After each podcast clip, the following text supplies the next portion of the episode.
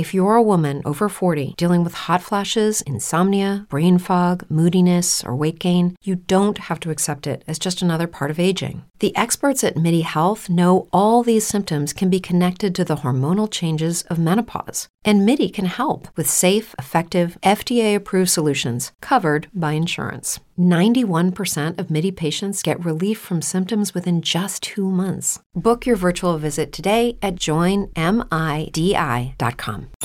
This is the FCB Radio Network, home of the best personalities and where real talk lives.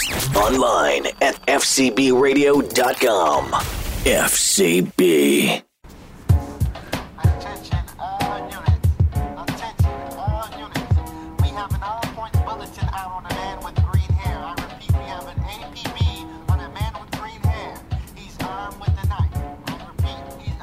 Okay, hey y'all, welcome back to another episode of Marble Halls and Silver Screens. My name is Sarah Lee.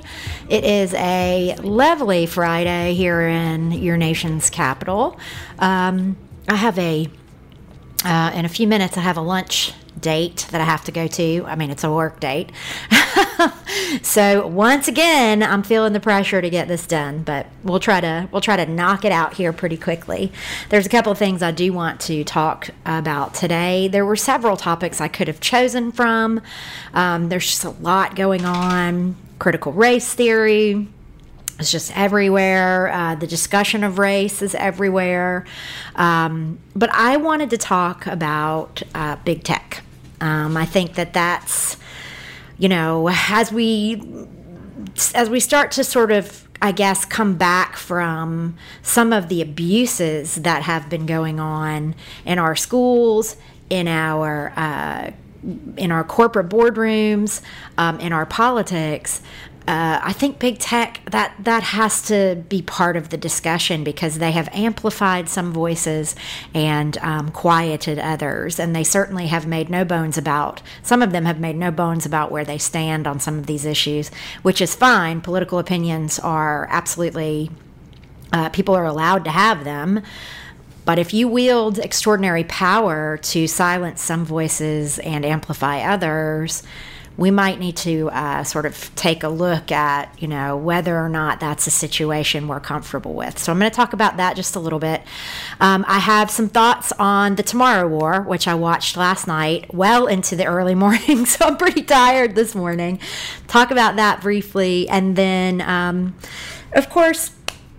Uh, we're going to talk a little bit about what is going on with Chinese cinema because um, there has been some criticism from China about the Tomorrow War, and yet uh, China's actually their box office um, has uh, just um, lit up over a propaganda film. So I want to talk about that they've made. That I want to talk about how these two approaches to cinema and really life, actually, these ideological approaches to life, what that might mean. So. Uh, we're going to take a quick commercial break, and when we come back, I'll get into all of that, and hopefully, it'll be something you enjoy listening to on your commute or your run, or you know, maybe while you're just sitting at your office um, desk trying to get some work done. Uh, so stick around, and we'll be back in a few minutes. Brain fog, insomnia, moodiness, weight gain. Maybe you think they're just part of getting older, but MIDI Health understands that for women over 40, they can all connect to menopause. It's at the root of dozens of symptoms we experience, not just hot flashes. MIDI clinicians are menopause experts offering safe, effective, FDA approved solutions covered by insurance. 91% of MIDI patients get relief from symptoms within just two months. Book your virtual visit today at joinmidi.com. When you drive a vehicle so reliable it's backed by a 10 year, 100,000 mile limited warranty, you stop thinking about what you can't do and start doing what you never thought possible. Visit your local Kia dealer today to see what you're capable of in a vehicle that inspires confidence around every corner. Kia, movement that inspires. Call 800 333 4KIA for details. Always drive safely. Limited inventory available. Warranties include 10 year 100,000 mile powertrain and 5 year 60,000 mile basic. Warranties are limited. See retailer for details. Okay, y'all, thanks for hanging around. All right, let's just jump right in. Um, so, you may have read about Donald Trump's decision to file a class action lawsuit against the social media platforms, Twitter, Facebook, who deplatformed him. Uh, he just gave an interview to um, uh, Bill O'Reilly, I want to say, about uh, why he decided to do this. He said people had encouraged him to do it. It's a it's a, a bit self-serving. It sounds like he's mostly interested in, you know, why they deplatformed him, but the larger issue is well taken. They can do it to anyone. Um, and I think, uh, and I don't want to use they in this like scary, like who are they way. We do that too much. I mean the proprietors of these gigantic tech firms that have a ton of market share power and, um, and have the, the ability to sort of, you know, take you offline if they want to. Um, again, this is nobody is guaranteed the right to be online. That's for sure. But there are questions of, you know, violations of free speech. And there are other questions about, you know, sort of antitrust and monopolistic behavior where do we want to allow these billionaires who, you know, are politically motivated. Um, we may not agree with their decisions, even life decisions, their character decisions. I'm not casting aspersions. I'm just saying that sometimes that can be the case where these people have extraordinary power. It's often the case, in fact. So, um, there are questions around that, and I think there are serious questions around that. So, um, Trump's uh, lawsuit, um, uh, the class action suit against Facebook and Twitter and these platforms who uh, basically took him offline, is is part of a larger story about big tech. And I know it's been brewing for a while, and I do expect antitrust. The antitrust issue, the monopoly issue, to become louder and louder and louder. Um, you know, part of what I do in the day job is we take a look, we took a very close look at how Mark Zuckerberg's, you know, money played a huge role in the 2020 election. Um, and how he sent this money through a through a he, he gave this huge donation, millions of dollars, um, 300 million, something like that, northwards of that, uh, to a ostensibly nonpartisan um, nonprofit which then turned around and gave that money out to you know sort of local uh, election um, field offices and things like that. And when you start crunching the data it looks like uh, the democratic candidate for president in 2020 benefited um, in a way that the republican candidate did not from this huge donation laundered through a I shouldn't say laundered filtered through a because um, it's a legal term. Uh, I guess it's a legal term. I think it is. Um, filtered through a ostensibly nonprofit organization which is by being a nonprofit not supposed to take a political stance. Um, can have a point of view but it can't actively work on behalf of a politician. So Zuckerberg gave a ton of money that had apparently some serious effect on uh, the 2020 election um, and may have tilted it toward the Democratic candidate. Uh, we're look, we're still looking at the data. We're you know so. The, the question is do we want these billionaires who have their political opinions and they are perfectly reasonable and right to have them um, to have that kind of effect on our systems and certainly they do with their ability to deplatform.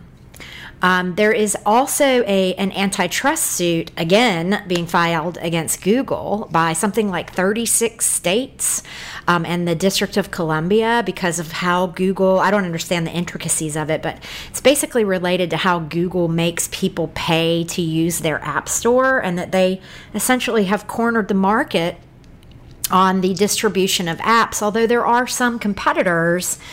Um, Google essentially controls that market, and so they've started to. Google has started to really uh, clamp down on sort of the. I think it's like a commission that they expect if you're a phone maker. Um, if you want to uh, use, if people buy apps through that uh, through Google, the Google App Store, you know, that there's just a commission that must be paid to them. And so, um, the 36 states in the United States and the District of Columbia is like, this might be mm, too much market control.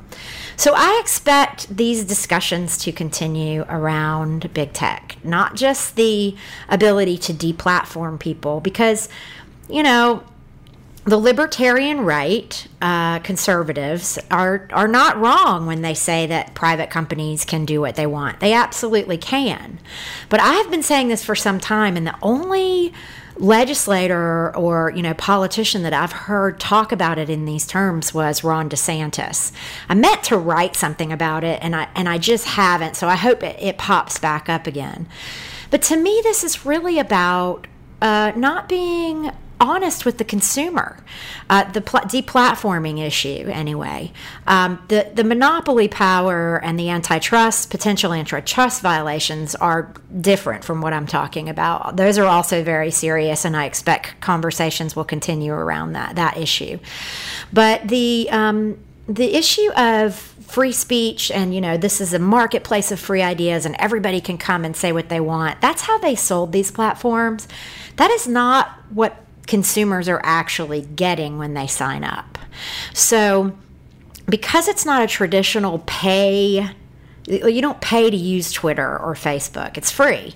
Um, it, it's it's it's kind of new territory i think. Maybe it's not and i just don't know enough about sort of consumer protection to know that this is actually something that has a precedent.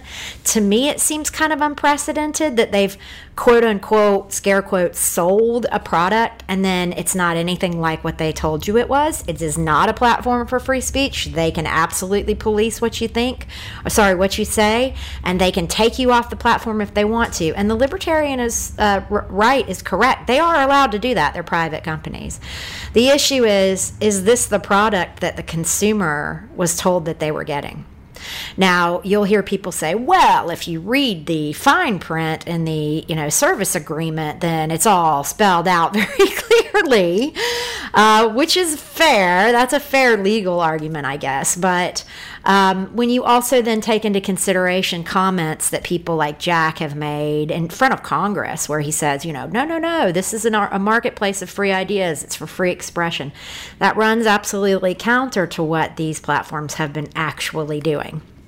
So, um, I think that that issue, that's a very interesting issue to me because, like I said, I feel like it borders on consumer fraud. Um, it feels like a fraudulent product. It feels like a fraudulent set of, um, you know, if, if not the actual service agreement that you do agree to, the the promotion of the companies feels like these guys aren't actually telling the truth about what you're getting when you sign up. I think there's also an argument to be made that from the con- from the uh, advertising perspective, it is a more traditional uh, consumer relationship because there is money changing hands, there is payment, um, and a lot of people use these um, platforms to advertise. So. I see a consumer fraud issue here. Um, like I said, I've heard one legislator talk about it, and that's Ron DeSantis. Um, and personally, I think that's why, in, in some ways, I'll circle back around to Trump Trump's class action suit. That's why I think that's kind of a smart thing to do because that's where a consumer, you know, a consumer led uh, lawsuit is I think maybe one of the ways to kind of go at this if we want actual change to occur. Because no one wants these platforms to go away. We like them, obviously. I think it's just that we're realizing that we're not getting the product that we originally thought we were getting as consumers. Um, also because you know you may have heard the other day that Tucker Carlson was saying the NSA had looked at his emails. That story I could talk about that one all day too, but I'm gonna I'm gonna let that one sit for a little bit. Maybe I'll talk about it next week. These tech companies, you know, they they do collect our data, and we don't have a lot of information about how that data is then used by uh, some of our um, our federal agencies for good and for bad. Um, so I just think the American people are kind of like, whoa, wait a minute, and that's where the that's where the pushback should come from. The other side of this, of course, is again the um, the sort of antitrust lawsuits which the states are engaged in. So, all in all, with this sort of you know multi pronged uh, sort of attack, I hate, I'm sorry to use the word, but it kind of is this sort of multi pronged attack. Um, I think that uh, big tech is in for an interesting couple of years coming up. Um, you know, probably won't be during the Biden administration, but um, we're already almost a year through that. So, well, let me, I, it feels like a year. It hasn't been that long. What's it been? Six months? Seven months? Um, so I guess it just feels that way because I know we're already starting to gear up for the 2022 midterms. And so, things just move fast. They move faster than you realize. They also move slower than you want. So it's just, you know, politics is just like that.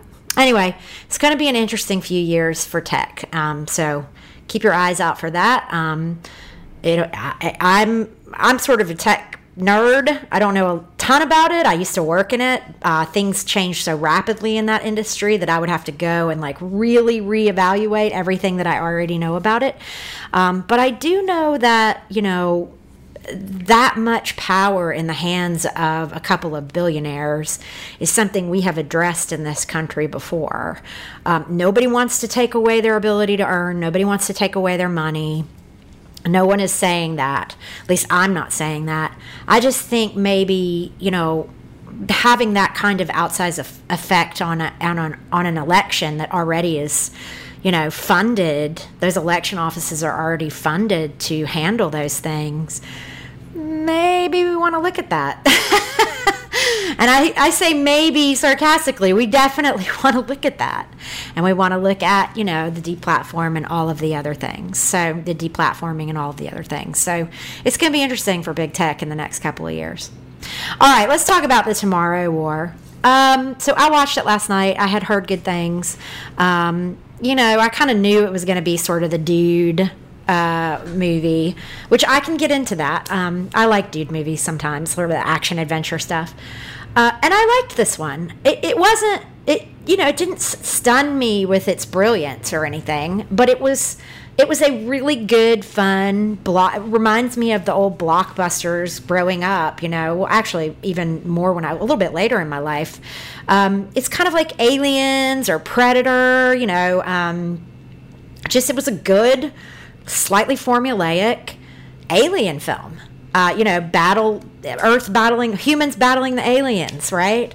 Uh, against impossible odds, and I liked it. Uh, Chris Pratt is just, you know, he's fun to watch. He's an interesting actor. He, um, I don't know. I, I just liked the film. It, it did have an interesting plot, uh, a little slightly different, a little bit off topic. Um, wasn't it wasn't quite as formulaic as you know. It had its own sort of angle, um, which it was it was fun, and it was sort of fun. It was a little predictable, but it was fun. I think kids would actually really like it. And Pratt is a really good throwback to you know the American action hero. Um, he's an attractive guy he is funny. Um, he can, you know, play action hero with the best of them. He's also got sort of this like sensitive, like gushy core. Like he, you know, he's a great action hero.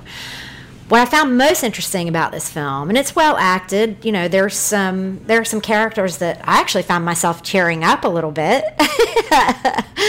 um, there's some sidekick characters who are great fun. There's um, some characters who there are some characters who have some you know sort of sad heroic stories that, like I said, made me tear up a bit. It's it's a fun movie.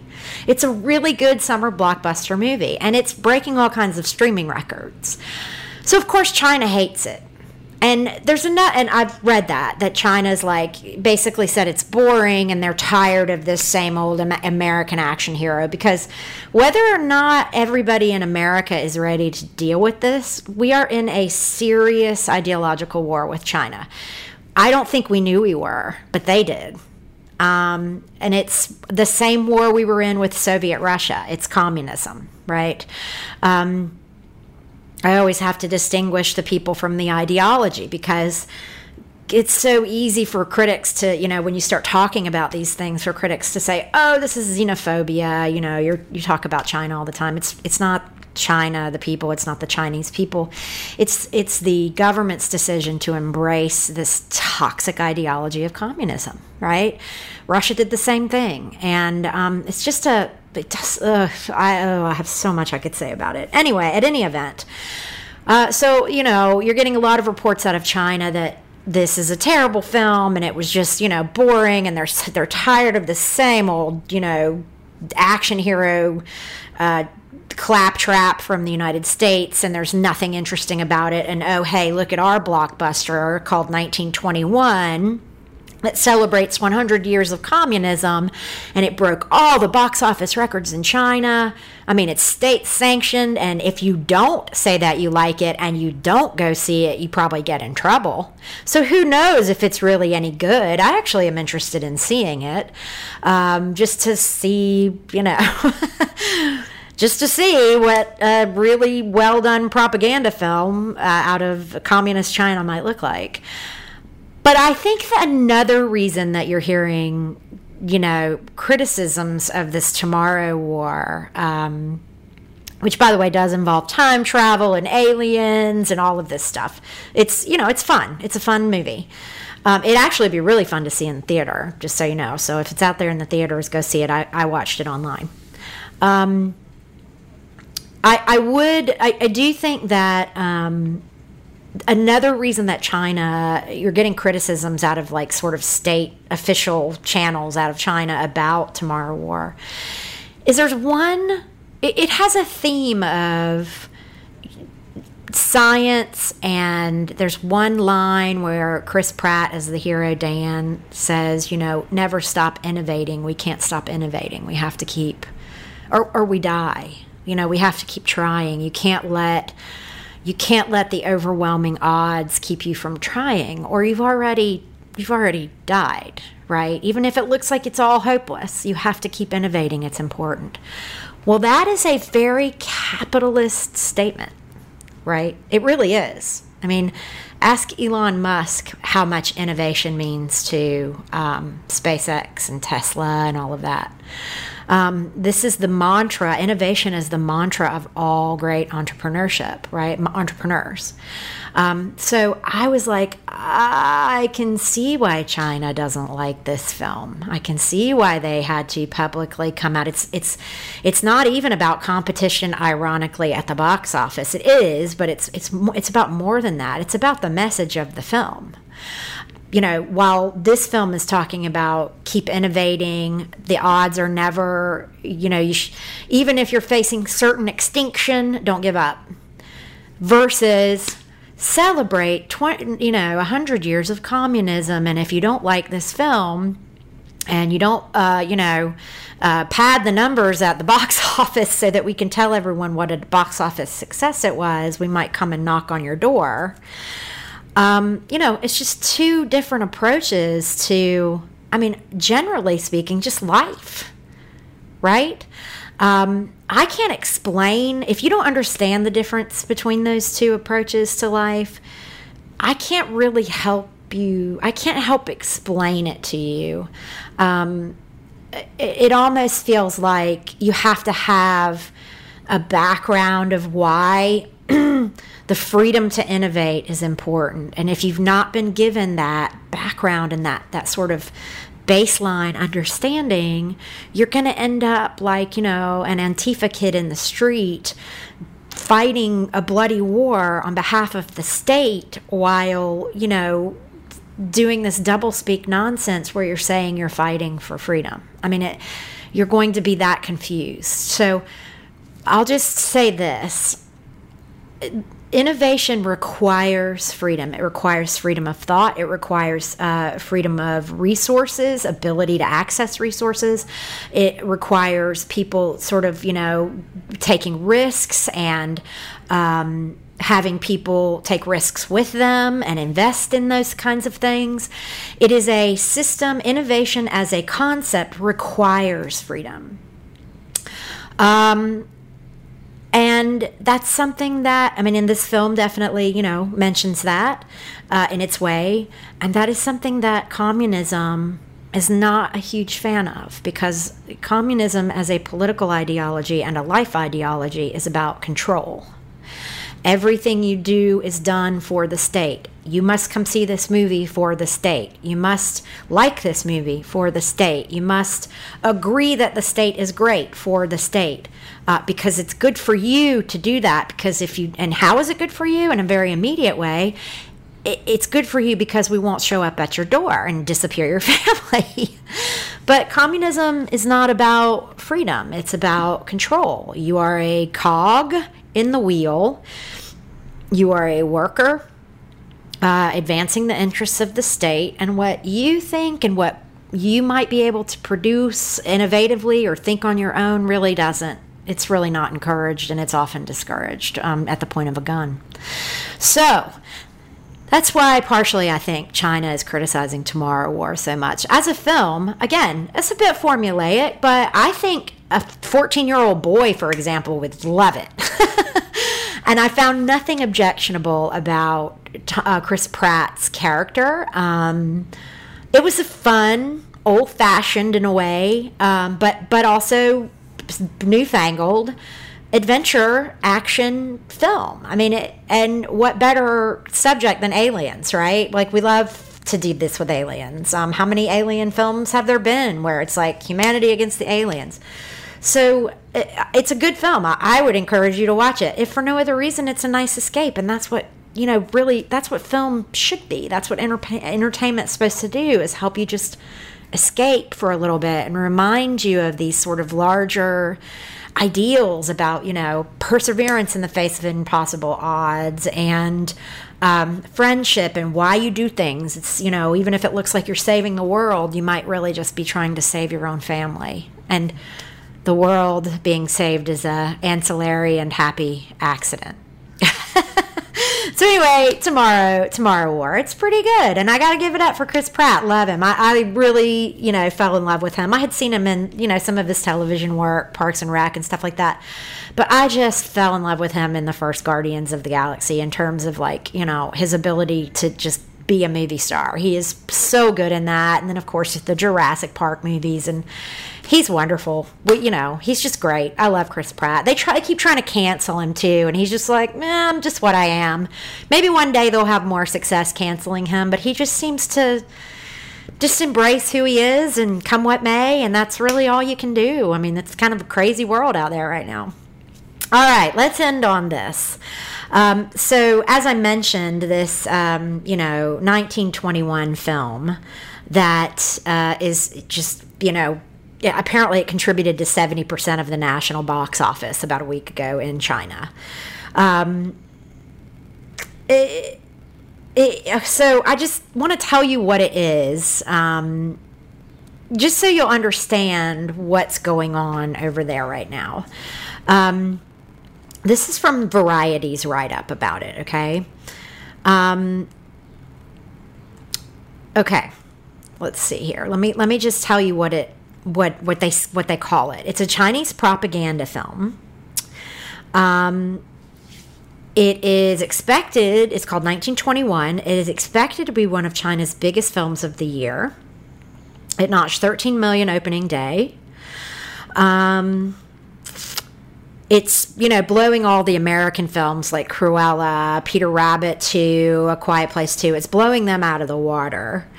But as Variety writes, 1921 is the beneficiary of special attention from the local film authorities who cannot allow it to become a box office failure. In the past, other patriotic films have been boosted significantly by purchases from civil servants and school children ordered to attend favorable scheduling, manipulated ratings, longer runs, and other measures to save the government from the unacceptable political embarrassment of a flop. So, you can see, and this is just sort of, I'm going to end the show on just sort of this lesson of how uh, sort of state, how central command and control economies, like communism and socialism, how they work in comparison to what we just talked about in the Tomorrow War, this idea of like innovation. 1921, I haven't seen it. I, I don't know much about it. I haven't seen a trailer. It may be terrible. It may just be like a propaganda film. I mean, it's obviously it's propaganda, so you have to know that going in. But some propaganda films, I imagine, can be, you know, pretty interesting and well made. I think there's actually some history around propaganda films um, in Germany that were a compelling watch. It, you know, I mean, it's horrible to think about that, but there you go.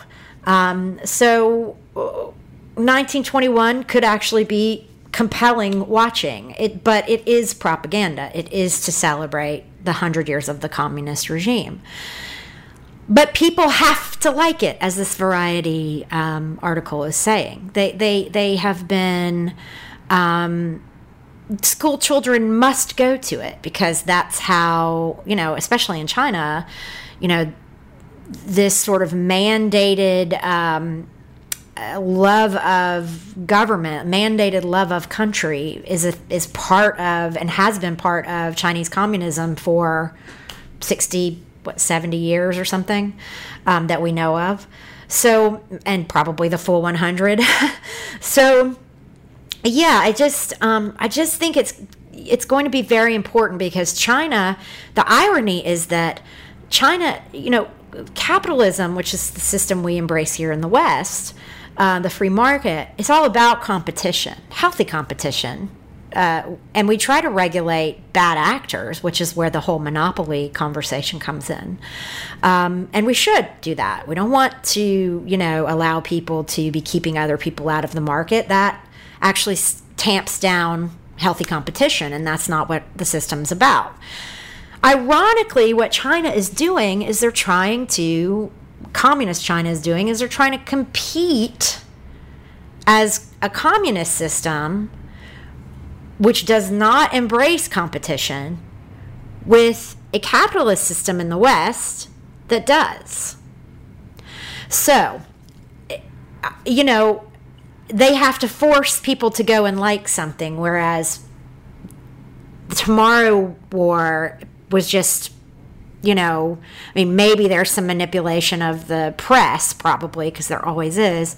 This was a great film and all of that, little propagandistic here and there too. But people did watch The Tomorrow War, and it was very popular. It took off over the weekend. So it's always interesting to me that a system like communism that does not embrace the concept of competition at all, ironically, then, its whole thing is trying to compete with a system that does embrace competition. So, which one of these two systems do you think is better at the competition, right? Um, which is where communism always ends up being brutal because they're not good at competition. They don't embrace it, they don't understand it, they don't like it. So then they have to do everything at the point of a gun. You have to force kids to go see it, you have to get everybody to like it, or they come to your house. So it's going to be really interesting. You know, I think Hollywood, I think, has pulled back quite a bit from their love affair with China. I noticed that China's trying a little bit to get more into the sports game. Um, but I think that's going to be pulled back as well, uh, just because Oh, I think things are just changing rapidly, right? I mean, especially after the pandemic, there's a lot of questions about how China behaved during all of this. And so, the relationships they had been developing with our sports leagues, Major League Baseball and the NBA, all of that, there's a lot of questioning about the, you know, sort of wisdom of, of engaging in this way. So it's going to be interesting to see how all of this plays out. And I think one public way we're going to see it is through film. And we're already seeing it with this sort of already fracturing between Hollywood and China. Um, so keep your eye on that. You know, I mean, if you start to get, there's a lot that's it's easy to get, you know, um, dismayed about. But if you start to feel really weird about things, just remember you can look at some of these business, uh, you know, decisions, um, and and start to feel a little bit better. That like, you know, maybe this this experiment in you know democracy is actually still alive. Um, it's not done yet. Uh, man, are we being attacked ideologically and otherwise? But we're still fighting, just like Chris Pratt in the Tomorrow War. All right, I'm going to end it there. I can't think of a better way to end it. All right, y'all, be cool, be cool this weekend. It's kind of hot outside here in DC, but it's pretty nice. I'm going to try to get to the pool again this this weekend, do a little dancing. That's what I have on my plate. I hope you guys have a great weekend planned as well. Um, as always, take care of yourselves, take care of each other, and we will talk again next week, y'all.